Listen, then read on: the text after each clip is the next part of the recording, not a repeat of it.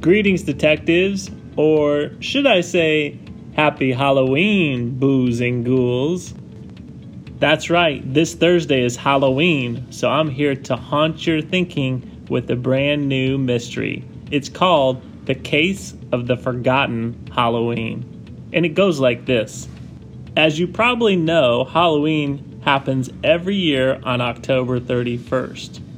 But one year, there were exactly four Tuesdays and exactly four Fridays in October. On what day of the week did Halloween fall that year? Let me say it one more time.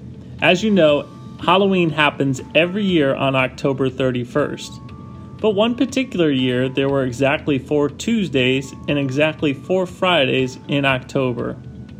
On what day of the week did Halloween fall that year. There you have it, detectives. Hopefully, this mystery doesn't scare you away.